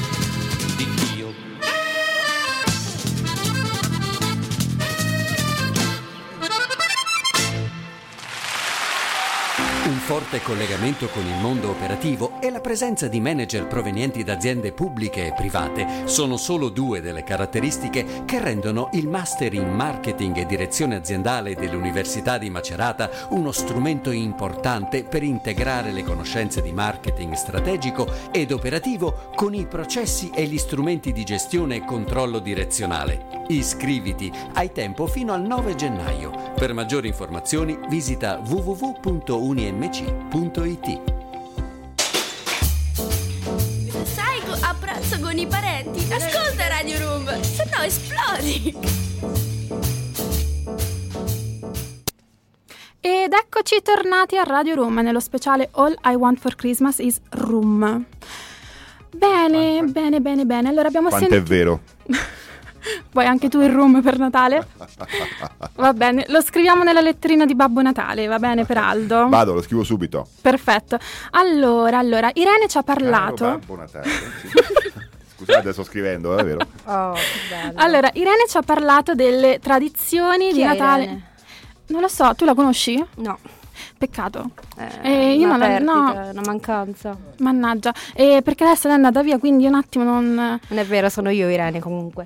Stavamo scherzando, ma Ah, non ah. fa ridere, quindi va bene. No. Allora, dicevo, Irene ha parlato del- delle tradizioni del Natale un po' in giro, ha detto un sacco di nomi strani per dire Yes. Babbo Natale. Krampus, il nostro amico Krampus. Krampus, giustamente. Mhm. E invece io vorrei parlarvi un pochino del Capodanno, no? Mm. Quindi, non so, hai programmi per Capodanno, Irene, tu? Ma eh, forse sì, forse no. Wow. Chissà, chissà. Questa, questa vocina un po' così. Esatto, molto felice tra il disperato e il felice. Tra il disperato e il felice, wow. ok. Vabbè, dai, diciamo che eh, in teoria il mio progettino è di andare a Roma. Ah sì? Vediamo, vedremo, vedremo. Vedremo. Io ancora manca poco, lo so, ma mi devo ancora organizzare. Vabbè, non è un problema. Io tanto sono il genere di persona che si organizza all'ultimo. Stanno per caso? No, però eh, solitamente sì. Ma passiamo Bene. ad altro, nel senso che volevo sapere, ma tu sai da quando è nato il Capodanno? Cioè da, da dove viene? Eh, sai che effettivamente è una cosa che non mi sono mai posta. Come... Ecco, Però giustamente. ecco, ce ne parla oggi Aurora. Esatto, oggi vi, vi tedio con questa cosa. Esatto. Allora, il Capodanno sembra sia iniziato, ehm, sia iniziato con i babilonesi, ok? E eh, i romani, perché i romani, insomma, non, non per essere cattiva con i romani, ma copiano un po' tutto, e hanno... Scusa, eh, eh, Si sente presa in causa? Eh, sì. Si sente presa in causa. Mi piacciono gli antichi romani. Va bene, i romani hanno preso quest'usanza del Capodanno e lo hanno fatto loro e, lo- e Giulio Cesare addirittura Mm. lo stabilì come il primo giorno dell'anno, come il, mm, scusate, come il primo gennaio, eh, perché prima i babilonesi invece cambiavano il giorno di Capodanno a secondo degli anni. Beh, io penso che sia anche una que- adesso non lo so, eh, so un po', ma è una questione anche di stagioni, comunque Sì, sì, che sì, riguarda, presumo, anche l'agricoltura forse. Sì, suppongo di sì. Il clima. Su Radio Room, la cultura per sentito dire. no, vabbè. è lei che ne sta parlando. È lei che ne sa troppe, Esatto, diciamo le cose. Va bene, va bene, è colpa mia. Ma parliamo invece di tradizioni di Capodanno? Tipo... Ma perché no? Ma perché sì invece? No, ma perché no? Ok, Non va bene. sentire. Non le volete sentire? Va bene, però dai, ci sono quelle cose un po' anche un po' banali che facciamo tutti a Capodanno, no? Tipo? Tipo le mutandine rosse. Brava Eh. brava, brava, le mutandine rosse, o meglio per così dire i vestiti rossi, che devono essere nuovi secondo la tradizione e devono, addirittura io questa cosa non lo sapevo, dovrebbero essere buttati subito dopo. Sì, Cioè, vabbè. Eh, infatti me lo immagino che tutti quanti andiamo a comprare qualcosa di rosso e poi lo buttiamo Ma dopo poi averlo usato soprattutto una io mi immagino, che ne so, mi compro questo completino da Victoria's Secret che ha anche un prezzo abbastanza Elevato. E lo butto. E poi lo Sì, butti. Esatto. Lo, no, lo sì. devi buttare dopo, che, hai capito? No. lo devi buttare. Non lo farò mai. Ok, ma perché si usa qualcosa di rosso? Beh, secondo la tradizione ehm, è collegato al simbolismo cinese. Questo perché secondo i cinesi I il rossi. rosso è un colore fortunato, tant'è che si, ehm, si regala qualcosa di rosso anche agli sposi. Ok, quindi per augurare eh, buona fortuna, per eh, mm, qualcosa di buono auspicio, per la loro felicità, eccetera, eccetera. Un'altra tradizione di Capodanno, la sapete? Mm, Eh, sì, mangiare la galantina. Dare un No, bacino, no, no, no, I, i cappelletti in brodo. dare un bacetto Ah, al ragazzo. No? Sì, sì, sì, sì, però sai anche do- dove, cioè nel senso... Come dove? sì. Come? Cioè, dove, qua- dove quando? Come dove? No, No, nel parole. senso... Stiamo scadendo nel baccetto al ragazzo. Dove, cioè, dove abbiamo No, lei ha detto dove? baccetto in fronte. No, ne- nel senso che bisogna baciare il, il- diciamo, l'amoroso... eh, vabbè, questi Proprio lì dove non partner. batte il sole. No. Cioè sulla nuca? Sulla nuca, Sì, sulla nuca. quel- quella parte che collega Quella la parte nuca alla schiena. alla schiena, Carlo! Dopo i sex toys qua. Esatto. Cosa volete da me? Scusa. No, no, ok, l'ho niente, baciato grazie. sotto il vischio, ragazzi, sotto il vischio. Sotto il vischio, Eh. ecco. Ma dove c'è la persona il vischio? Vabbè, non importa. Esatto. Viene appeso, viene appeso il vischio. e uno si- appeso, ok. ok, va bene. Questo qui perché secondo la tradizione nordica invece è anche questo di buon auspicio. Si racconta che la dea Freya Mm. abbia, quando ha visto uno dei suoi figli morire, abbia pianto disperatamente e queste lacrime si siano trasformate in queste bacche bianche che sono andate a finire sopra il vischio e, E per qui- qualche motivo porta fortuna questa cosa. Sicuramente gli ascoltatori che eh, hanno, hanno guardato Vikings sapranno bene chi è Freya, penso. Io non l'ho visto. Eh, peccato. Tu l'hai visto, Ah. Carlo? Eh, no. No, quindi No. 50%? Tu, l'hai- tu l'hai visto, Paolo? Vabbè, Freya Bene. è una dea. È una no, dea, una sì. Asgardiana. Yes. Bene, un altro- un'altra tradizione è quella di fare i botti a Capodanno, no? Che sia con i fuochi d'artificio, che siano con i petardi, che sia anche con lo spumante. Lo spumante penso lo sapete, no? Deve fare il botto. Perché deve fare il botto? Che sia anche con una notizia. Uno si presenta a casa al pranzo di Natale, dà una notizia, partire col botto. Partire col No. botto? Beh. No, in realtà no, servirebbe eh, per scacciare gli spiriti maligni e i demoni. Quindi il botto si, cioè, si pensa gli che- mette paura. Abbiamo, Esatto. abbiamo un intervento dalla- dalla- insomma, dalla- da- dall'esterno. E ci che abbiamo una eh, dove Vittoria dice che dove si deve dare a sto bacio a Capodanno? Ah, Dove si deve dare ecco. E, e ride, ma non si capisce però. Sotto il vischio, Vittoria. Sotto il vischio, Vittoria, mi raccomando. Grazie Vittoria, ci segui. Ciao, ti salutiamo con tanto affetto. Perché non sei qui? Ciao Vittoria. Esatto, ci manchi Vittoria. Benissimo, e poi c'è anche il fatto della tradizione della lenticchia, dell'uva, di queste cose qua, e perché dicono che insomma, essendo rotondi portano soldi, poi Ma sarà poi c'è vero? anche il detto: eh, se non fai X eh, a Capodanno, non lo fai per tutto l'anno. Sì, Ma esatto. X sarebbe? Qualsiasi cosa. È il pareggio di una schedina. Ah, se non fai, quindi se, non, se io gioco una schedina a Capodanno e non faccio X, non faccio mai più. Non lo farai mai Esatto. Yes. Capisco. Benissimo. Quindi ci ascoltiamo una canzoncina? E dai, perché No. no? Ah, sì, dai, perché no? Infatti. Se, sente- sentiamo c'era una, una vecchia come abbiamo fatto Una fino vecchia? adesso. Sì. Benissimo. Una vecchia, ma sempre, sempre attuale. Cucuru cucù, ragazzi. Il Oh, Franco wow. Battiato. Bene. Tu la sai, anche se è vecchia? Sì, sì. La sai a memoria tutta?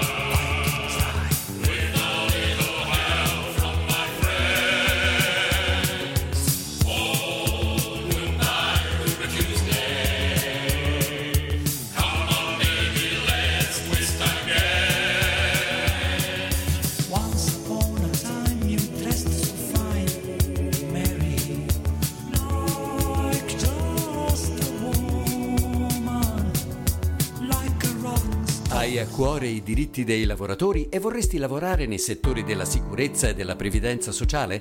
La scuola di specializzazione in diritto sindacale del lavoro e della previdenza di UniMC è proprio ciò che fa il caso tuo. Tre anni di corso ti guideranno nell'apprendimento di tutte le competenze necessarie a tale scopo. Le selezioni sono aperte fino al 29 dicembre. I posti sono limitati. Per saperne di più visita www.unimc.it.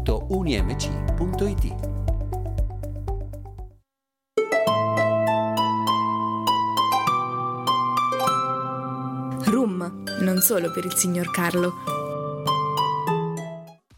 È vero, non è solo per il signor Carlo. Grazie, fa sempre piacere questo jingle. Room Radio Università di Macerata è per tutti. Sono le ore 13.32, siamo dentro lo studio 1 della Radio Università di Macerata e c'è Carlo come C'è solo questo studio, non è che... No, ce l'abbiamo anche un altro, però vabbè, non è solo- Dismesso. Vabbè, venite, a- venite a trovarci così vedete come è fatta la radio, così io sono sempre Aldo e ehm, Arianna è rimasta qui, purtroppo Irene se n'è andata. Ciao Irene, è andata via.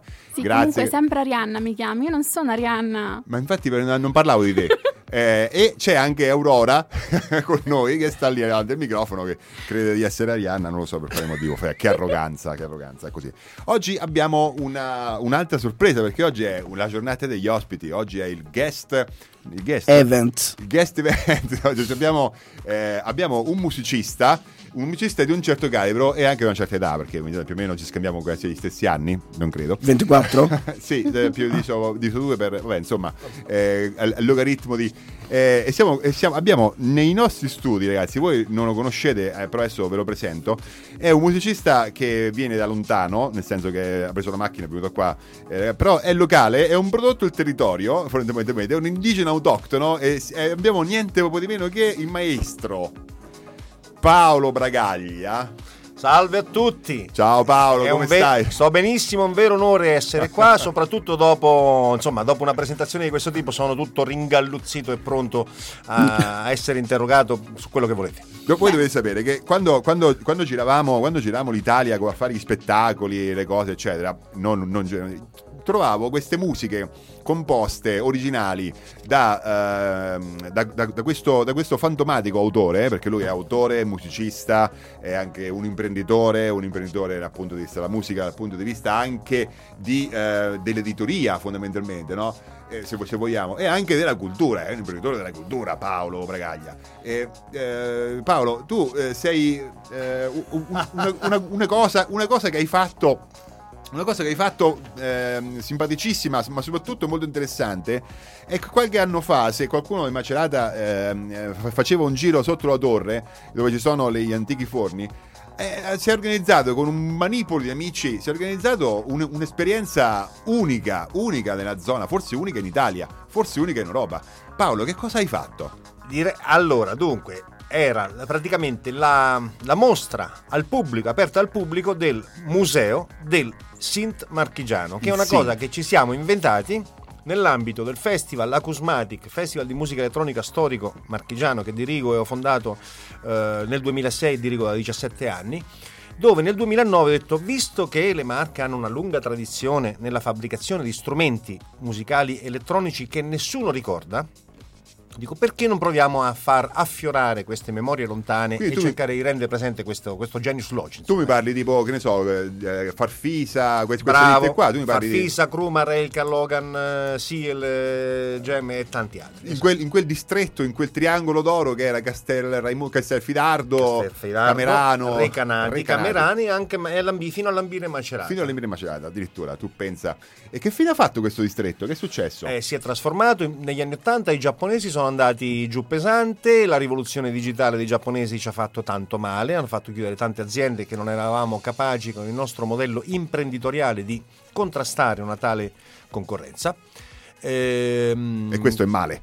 questo, è Questo molto male, sì. però tutto il, diciamo quello che si dice, il know-how, il, il saper fare, il- il- la, la conoscenza diffusa nel territorio riguardo alla fabbricazione di questi strumenti, circuiti elettronici, mobili, eccetera, eccetera, è rimasta in qualche modo e permette a delle aziende molto importanti attualmente di essere ancora operative e permette anche ad aziende altrettanto importanti eh, anche fuori dalle marche di venire qua a produrre i loro strumenti. Addirittura. Sì.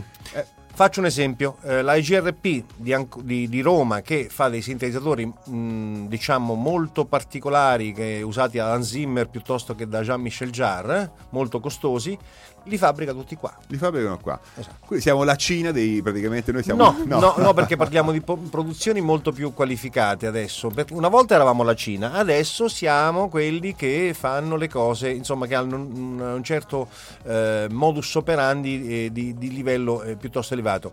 A questo proposito, per, fare, per chiarificare un pochino quello che può essere il nostro ruolo, ehm, citerei l'industria della fisarmonica da cui è nato tutto il mondo del, del- dello strumento elettronico che eh, attualmente fabbrica in Italia soltanto più le fisarmoniche di livello molto elevato, lasciando alle fisarmoniche di studio di basso costo ehm, la produzione nei, nei Estera, paesi sì. eh, esteri. Eh. Ehm, allora, adesso eh, noi abbiamo qui due rappresentanti, no? due rappresentanti, tre ancora perché Irene non se n'è andata. Ciao Irene. Ecco. Eh, due rappresentanti della, insomma, della gioventù, cioè gioventù universitaria, adesso un po', un po' gioventù. Ma una volta anch'io ero rappresentante della gioventù Sì, universitaria. allora, siamo stati un po' tutti, siamo stati. Della gioventù universitaria che eh, insomma hanno, hanno quasi la metà degli anni nostri, no? forse anche qualcosa di meno. Forse anche qualcosa di Qualcosa meno. di rispetto a meno, me, così, sì. sì. E, e quando parliamo di synth, probabilmente loro non sanno manco di che si tratta. Cioè, che cos'è? Cioè, per esempio, te, ti viene in mente Carlo, no? che sta qui che mi guarda con quello- con Cos'è quell'occhio. un sintetizzatore? Più che altro, ti ricordi un, un musicista che suonava il synth su un pezzo che, che- che- che ascoltavi o che ascolti? Beh, credo un Sì. po' tutti i pezzi rap siano fatti con il sintetizzatore, no? La gran parte. Dai, adesso vai, gli rispondi tu? Gli rispondi tu, vai, rispondi tu. Dai. Allora, na- naturalmente, dunque, pe- nel, nel rap, nell'hip hop, insomma, quello che gioca l- l- l- la parte insomma, più importante nella, nella costruzione del sound è la batteria elettronica, sono i campionamenti e i sintetizzatori. Per cui diciamo che ci sono dei, degli- dei musicisti che fanno un uso massiccio di sintetizzatori come i Depeche Mode che tutti conoscete Mhm. e hanno anche usato i sintetizzatori fatti nelle marche. E tra dai? Esatto, certo. L'organo dei Pink Floyd live a Pompei era un farfisa fatto a Camerano. A Monte Cassiano si facevano i Moog. Eh, Aspetta, aspetta, Duran- Moog, sai- sapete cos'è un Moog? Sapete, Moog è il, il nome generico per indicare sintetizzatore. Negli anni 70 era Ah. talmente famoso il Moog che è stato praticamente prende il nome, anzi si dovrebbe dire Moog. Moog. Esatto, perché è di origine tedesca. Però Robert Moog negli anni 70 costruì il primo sintetizzatore capace di, che si poteva anche portare dal vivo piccolino. Inventò proprio il sistema di usare in- infruttuosamente in ambito musicale i sintetizzatori. Per cui divenne talmente tanto famoso e fu adottato anche da tanti altri musicisti italiani come Premiata Forneria Marconi e tanti altri.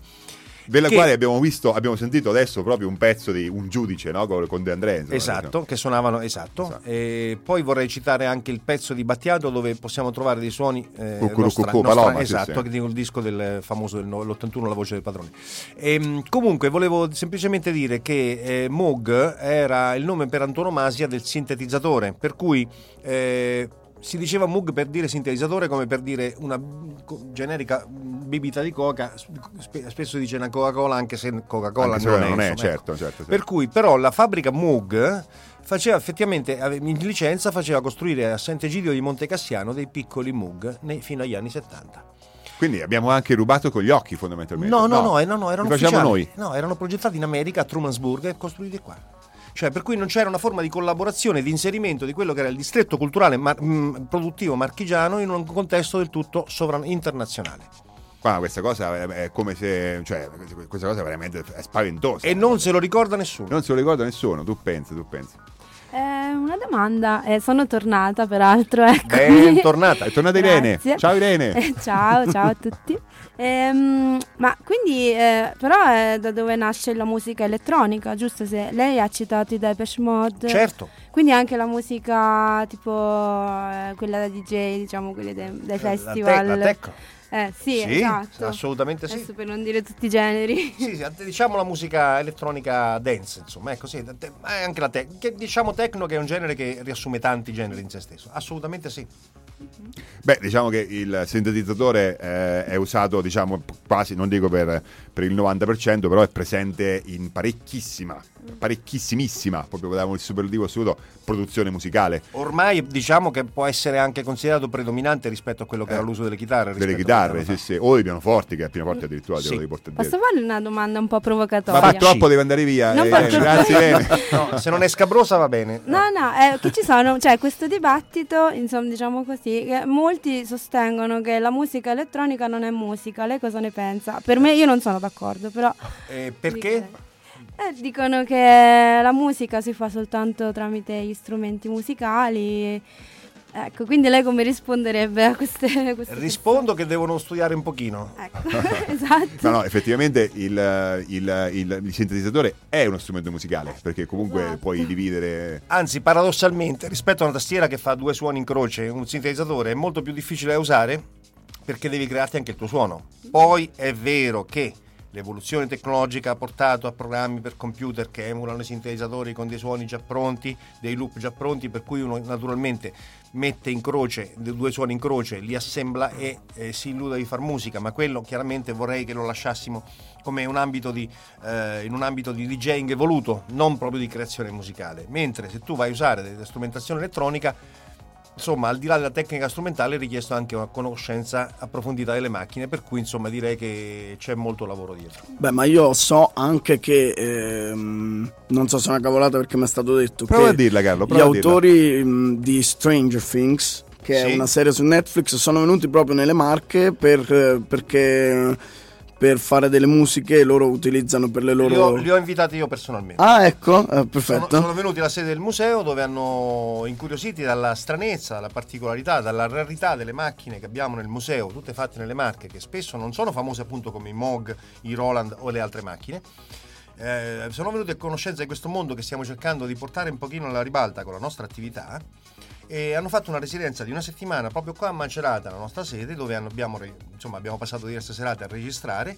E eh, poi il frutto, ci sono quattro pezzi che sono stati poi presentati in anteprima alla edizione del festival Acousmatic, che era un po' la destinazione finale, scusate, di questa, di questa residenza e, e probabilmente compariranno nella prossima stagione di Stranger Things nella colonna sonora. Devo dire che nella stagione 4 ci sono alcuni suoni, eh, tutto questo è nato perché Kyle Dixon, uno della coppia dei compositori di Stranger Things, è già stato a trovarci l'anno scorso qua a Macerata. Interessantissimo. E abbiamo registrato dei suoni, abbiamo fatto anche delle jam session assieme, mi sono- ci siamo molto divertiti, e sono persone simpaticissime, sono dei xani folli davvero molto simpatici e gli è piaciuto molto il Varnelli. Ehm, È il prodotto tipico che fa sempre... Esatto, fa sempre La sua figura, la sua figura. porca figura. fi- esattamente. Sono degli ubriaconi, diciamo. Per cui eh, possi- eh, no, ma eh, in quest'estate l'avreste trovati all'ex Bar Firenze, insomma, a bere delle birre artigianali qua- praticamente tutte Ma le loro non se lo ricordano, cioè, ricordano. noi. Vabbè, comunque, eh, al di là di tutto, i nostri amici, la- uno dei due, Kyle, era già stato l'anno scorso, aveva registrato dei suoni che poi abbiamo- possiamo ritrovare nella colonna sonora della attuale Serie. eh, serie stagione, la quarta di Stranger Things. Quindi diciamo che questa è un'informazione certificata, cioè la notizia che ho io è certificata, allora ecco. Più di così, Eh, guarda. guarda, proprio.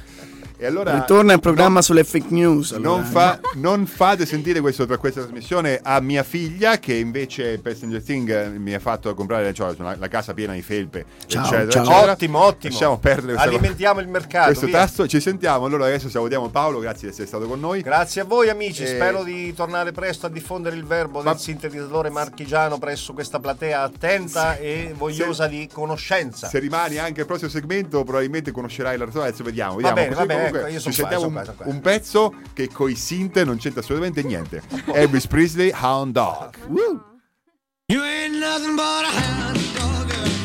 You're crying all the time. You ain't nothing but a hound dog. Crying all the time.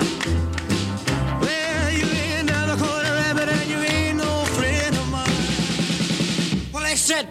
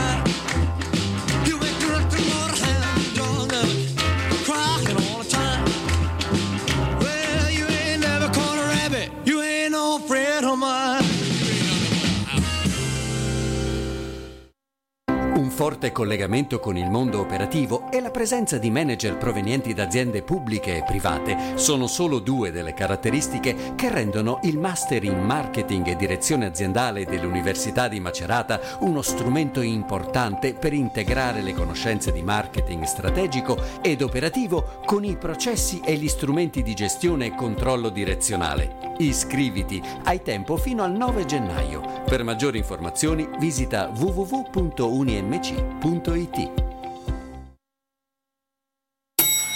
È il fidanzato? No, ascolta Radio Room. Ed eccoci ritrovati qui a Radio Room, lo speciale di Natale che volge verso la conclusione, ma siccome oggi è stata una giornata ricca di ospiti, ehm, eh, come potevamo non eh, invitare nuovamente la professoressa Iglia Rossi, se mi ricorda il nome per favore. Aglalia! Aglalia, ecco. Quando sei carino! Grazie professoressa, grazie. Buon Natale a tutti! T'ho detto?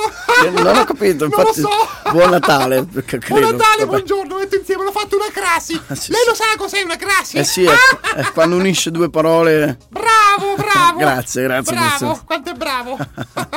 Deve fare l'esame con me? L'ho già fatto?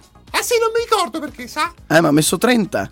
Ma sei sicuro? Con bacio accademico. Ah, addirittura! Hai dato anche il bacio! mi Sì, scusi, a so- volte mi capita! Sono ancora sporco di rossetto, Che tratto. carino! allora? Allora, adesso io la introduco eh, perché la professoressa Sto zitta, Rossi quindi? è venuta qui per fare una lettera no, a Babbo vergogno Natale. tanto, mi vergogno No, tanto! no, va benissimo, va benissimo. eh. La, letterani- la letterina a Babbo Natale, perché ancora Sì. non l'avevamo fatta, quindi ecco. Non- io non so cosa ha scritto, professoressa, però Devo, devo dire, posso fido- dire adesso? Io perché io non sono pratica di queste cose. può, può- può- parlare, vada, vada. Mio Sì, marito, quando è stupido, dice mio marito, dice sempre che io non so fare niente col computer, col microfono, quindi sì. Ma non è vero, non è vero, se la tanto. cava benissimo. Ma come si chiama suo marito? che gliene frega, si chiama Franco. Ah, Franco. Allora, Franco, ciao, posso salutare? Eh, se ci Franco, tiene. si sta un po' stupido stamattina però, eh. Vabbè. Allora, io volevo Povero parlare Franco. una piccola, ho scritto una piccola, due righe, Mm, per, eh, per questo Però deve rimanere nei sette minuti, eh. per Santa Claus, che è questo signore con la barba grossa, che Grossa. mi è piaciuto tanto con la pancia. Ecco, non facciamo body la shaming, però. Ecco. No, con la pancia, a me piace la pancia. Ma Franco ha Ce la l'ha anche mio marito, sì! Solo che stupido. Non è Allora, intelligente come Babbo Natale. una cosa che voglio chiedere a Babbo Natale. Ci dica. Anzitutto, se ne può abbassare la musica, per favore? Grazie. Allora, una Grazie, cosa, Aldo. ecco, una cosa che vogliamo chiedere a Babbo Natale è questa. È, io, per esempio, non trovo mai parcheggio sulla macchina. E quindi quando Con vado la macchina. Quando sto sulla macchina Eh. non trovo mai parcheggio, no? Sì, sì. Ma che sei come mio marito allora tu? mi capisci o non mi capisci? Io vorrei chiedere a Babbo Natale di trovare parcheggio tutto l'anno. Tutto l'anno. Eh, Ma non basterebbe, basterebbe il primo quadrimestre. Anche perché col fatto che l'università sta in piazza è un po' complicato qui perché. Hai capito? Eh, sì, sì. Poi io insegno sotto la torre. In che senso? Vabbè, dopo Sotto la questo ce lo torre. spiega dopo. E, que- e questa cosa, io non so se voi altri volete aggiungere qualcosa su questo parcheggio. No, No, no. molto bene. L'altra cosa che volevo chiedere a Babbo Natale, non so se si può chiedere, che c'è quella collega mia che è tanto brava, tanto brava, però tutte le volte ha i consigli, fa due... È proprio, guarda, sembra... Prolissa. Sì, diciamo, sembrami quanto è bravo a chiedere le parole, guardi, eh. Grazie. Mi vergogno un po' di questa cosa. Ma no, la dica. No, ma lo posso dire il nome? Prego, dica, dica. Non lo posso dire il nome. E ce lo dica. No. Le iniziali, le No, iniziali. Babbo Natale lo sa. allora io volevo dire questa se, se gli potesse dare un una, una promozione. Così che possa andare in un'altra università. Ah, mi proprio oltre. E non mi sembra un bel regalo, sì, sì. Che ne so, se può andare in un'altra università, che ne so, a Catanzaro. che c'è lo sole, lo mare. mi vergogno un po' di sta cosa, eh, mi sento un po' cattiva. No, no, vabbè, ma ci sta sotto Natale. Ci sta, ci sta. E poi adesso io vorrei. C'ho, c'ho i, miei, i miei due figli. Ah, c'ha E due posso figli? salutare? Ciao. Loro Non sanno dice- chi. Non dice il Non nome? lo posso dire perché dopo loro si vergogna. È come la madre. Sono un po' La vergognosi. femmina è tutta la madre. È un maschio? Lo maschio lasciamo perdere. È stupido come suo marito. L'hai capito allora? Ciao Franco. Ciao Mi Franco. dispiace. E non lo salutare che non lo capisce. Quando è stupido questo marito, mamma mia. Allora, Ecco, io, l'altra cosa che volevo dire Si è è schierita la voce da uomo. Guarda che sei come mio marito tu, eh. Non pensare che effettivamente che gli venisse, io vorrei regalare, cioè che il Babbo Natale gli portasse a questi due figli miei, che è tanto belli, ma però non c'ho voglia di fare un niente proprio. Di che gli portasse un barattoletto di voglia di studiare. Ma un barattoletto grosso. Solo un barattoletto? Ah. Un barattoletto grosso, tipo quelle confezioni di famiglia, capito? 500 ml bastano. Sì, e che, che anche mio marito fa che cosa che non sa sempre sopra lo divano a guardare le partite di pallavolo. Mamma mia, questa palla che si spadocca di qua, di là, i russi, gli americani, i cinesi. A me non mi piace la pallavolo, eh. Non, No? la, so- non la so giocare, non ci ho giocato mai io, mi occupo soltanto della materia mia. Ma nemmeno a scuola? Niente, Eh. niente, anzi se potessi derivo anche la cosa della... Lo so che a tanti gli piace, però qui addirittura c'è... Ha sentito quel ragazzo che diceva prima quanto è bello, quanto è bravo. Come si chiama quel... Imbrago, imbroglio, Imbragli, Paolo Imbroglio. Paolo, come si chiama quel ragazzo? C'è ancora? C'è ancora? C'è ancora? Paolo? Paolo, non c'è nessun ragazzo qua. Io dico ragazzo, eh! Però ci avremo la stessa età, sa? Forse lei è più giovane. ha fatto l'esame con me? Beh, tanti anni fa, credo. Ma non lo so, io è tanto che lavoro qui dentro. Va bene, comunque io eh, a Babbo Natale gli volevo chiedere anche quest'ultima cosa. Ci dica. Che dia un po' più di criterio a lei, signor Carlo. Perché io la seguo sempre. Mi sa che è un, Ci è un segue? po' Ma difficile. tante le volte, tante le volte anche della shampoo spazio Arianna che gli parla lì vicino. Ha capito Arianna? Ha ragione, ha ragione. Posso darle del tu? Sì, me lo dia. Melodie? Nel senso della musica. Ah, sì. Allora io direi, non lo so, a questo punto, ecco, ringraziamo la professoressa Rossi. Posso andare? A Gladia. Non so come si fa però. Eh, no, guardi, c'è la porta lì, ma stia ferma che l'ultima volta ha buttato per terra Grazie. qualunque cosa, ecco, poi la accompagniamo noi, anzi se vuole rimanere con noi adesso sentiamo questa canzone poi ci salutiamo e quindi se vuole rimanere con noi, che ne so, così saluta. Vuole che rimanga? Così dopo saluta, fa i saluti. Ha capito, quanto sono, ha capito quando sono bravo con i verbi? Vuole che rimanga? Beh, una professoressa. Professoressa, eh, io ancora non ho capito cosa insegna, però bene, perfetto. Eh, vabbè, adesso se lei viene alle mie, alle mie, alle mie- alle mie lezioni, Ma fa- lo capirà. Fa anche seminari C'è lei? scritto, sì, sì, c'è scritto tutto sul sito, sul sito internet. Allora cercate a Gladia Rossi. Va bene. e- Ciao. Ciao, Arrivederci, ciao a eh. tutti. Grazie.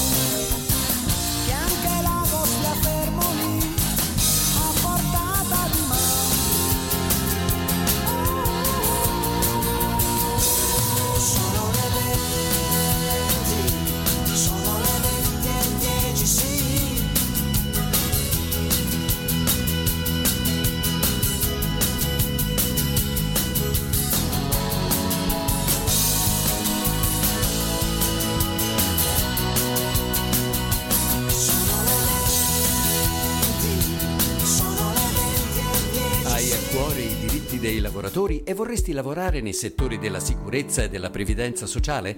La scuola di specializzazione in diritto sindacale del lavoro e della previdenza di UniMC è proprio ciò che fa il caso tuo. Tre anni di corso ti guideranno nell'apprendimento di tutte le competenze necessarie a tale scopo.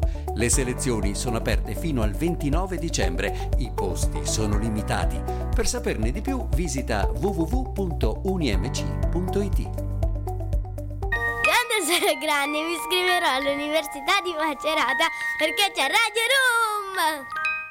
Evviva! Finalmente arriviamo alla fine di questa, di questa fantastica giornata piena di amici, di ospiti. Sono le 14.